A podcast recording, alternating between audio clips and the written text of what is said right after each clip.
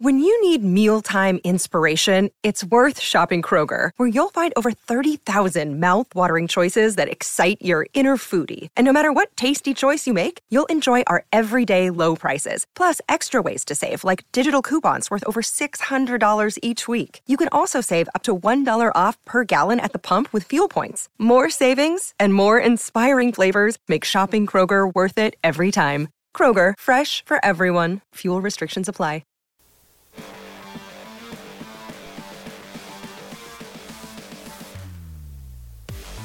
Coffee and Cream with Rogers and Benning on Hail Varsity Radio. Back with you on Hail Varsity Radio, powered by Currency. It's coffee and cream in the morning, and we appreciate you joining us. On the phone, coming, Dan Wolken, national columnist for USA Today Sports. He's our next guest.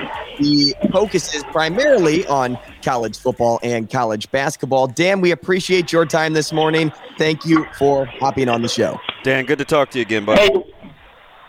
Morning, guys. How are you? Good, good, good. Hey, Dan, you know, I was looking at your Twitter and you were kind of gone from December 11th up until yesterday. And uh, I'm not going to ask you the reason for it, but uh, were you still paying attention to all of the, the sporting games and different news and information popping out during that time? Yeah, I mean, as much as I would have liked to have gotten gotten away from everything and gotten off of social media and whatever else, it was definitely a situation where I was uh, I was looking at everything and taking it all in, and uh, looking forward to getting back on it today. Dan, I, you always have such like uh, kind of big picture ideas, which is why I always like following you. But uh, let me ask you about the transfer portal because it seems to to work differently for college basketball and college football, and I get it. It's a lot easier to turn things around in basketball with fewer numbers, but it should also be a little bit easier to be more disruptive with smaller numbers as well. Why? Why do you think there's kind of the disparity in its level of effectiveness across the sports, or do you think it's about the same in that regard? Well, I think if you take a step back and look at the whole picture, it, it is similar in that now I think both football and basketball, you don't have a lot of excuses in terms of new coaches coming in and saying, I need five years to rebuild a program. That doesn't happen anymore, and it doesn't need to happen anymore because you can look at your roster and you can go in and say, all right, I'm going to plug here and here and here and here.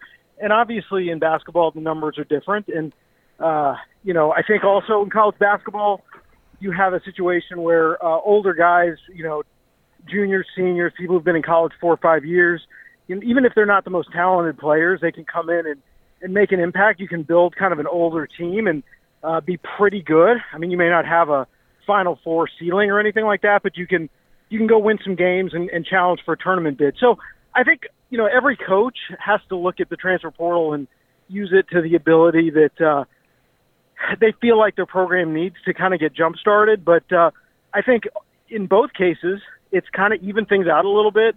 Um, you know, I think it's had an effect to some degree on the level of parity and competitiveness in college football, and I think I think you saw kind of a foreshadowing of that in college basketball, where you know even before the the, the transfer rules were, were liberalized, you had more and more basketball players transferring, and you would have coaches like you know Fred Hoiberg, for instance, at Iowa State, built a whole program on transfers, mm. and people saw how effective that that could be. So I, I think, yeah, you can look and see differences between the sports, but I think overall you know, people are kind of using it to similar effect. If you're the czar, would you would you tweak the amount of times it's open and closed, or kind of shrink the uh, the opportunities, or do you kind of like the pre post spring thing that we're working with now?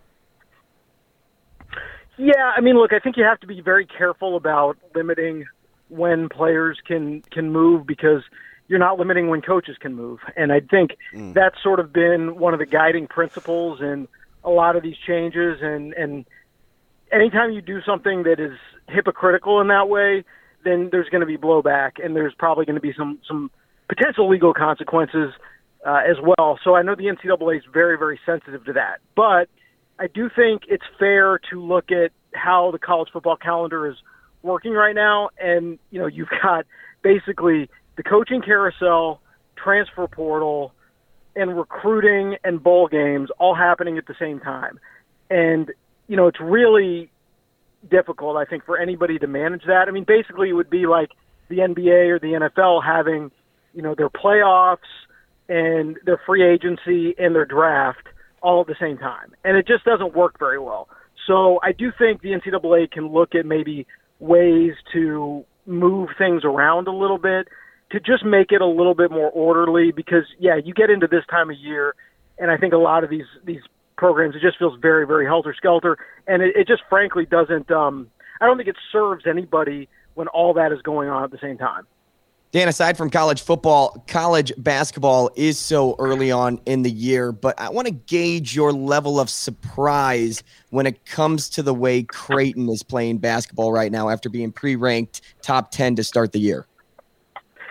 Yeah, I mean, look, I think in college basketball these days, you have to be um, understanding of what we don't know, you know, going into a season. And I, look, there's all kinds of reasons why um, you know teams are, are maybe going to be you know a little bit disappointing or, or a little bit um, surprising. Uh, I think you know Creighton's lost some some close games. Um, you know they, they had a you know I know they had a real close one at Texas, and um, you know you lose by a couple against Arizona State. I mean it's it's it's a razor's edge. But having said that, you you've got to win those games. You know, and um, you know I thought when they were in Maui, I watched them against um, you know against uh, against Arkansas, which I thought was just a really really good game, and then against Arizona in the final, which was just another awesome game.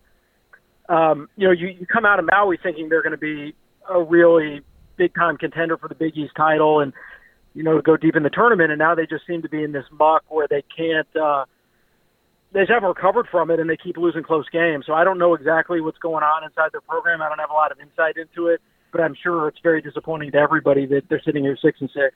When you're talking about the balance in college basketball and the way the portal's shaken up, it, listen, I'm looking at I'm a Carolina guy and and and they're mm. on the struggle bus, but I do believe they also kind of caught lightning in a bottle last year. But having said yeah. that, let me just go to like just this weekend, for instance, with Bama and Gonzaga. Gonzaga's played the brutal schedule. You look and they've got three losses already. I mean, Brandon Miller's just going bananas for Bama, yet Gonzaga was in control of that game late. When you look at the direction in terms of where you think Hoops is headed this year, how are you building your team if you want to have some success? Because I'm not so sure the three point line is the answer right now when I look at Purdue or Bama or Gonzaga. Uh, it just it seems different this year. You know, I haven't really thought about it that deeply in terms of you know style of play and what kind of teams are doing well. Look, I think ultimately we all know that when you get to March, you get to the NCAA tournament. Um, you know, you have to be a really good defensive team for sure, and that matters. But you do have to make shots. Yeah. You know, and you're not going to advance six times or seven times in a tournament without shooting the ball pretty well. You know, you may be able to survive one bad you know, a three point shooting game or something like that, but you're not going to win a title if you can't shoot the ball. So, um, I don't know. You know, I do think that there is maybe a little bit of a renaissance of, of big guys.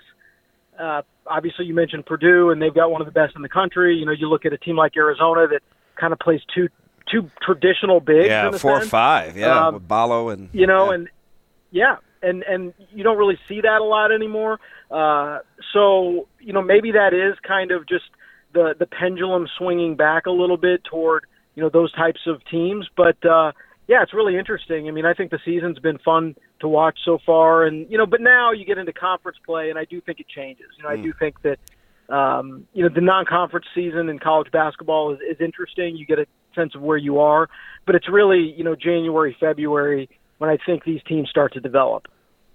Dan, you talk about playing for March. At what point in the year do you have to find that next gear if you're either a college basketball team that's struggling or even a college basketball team that's thriving? Um, at what point do you see, or at least historically, does a team have to start finding that next gear?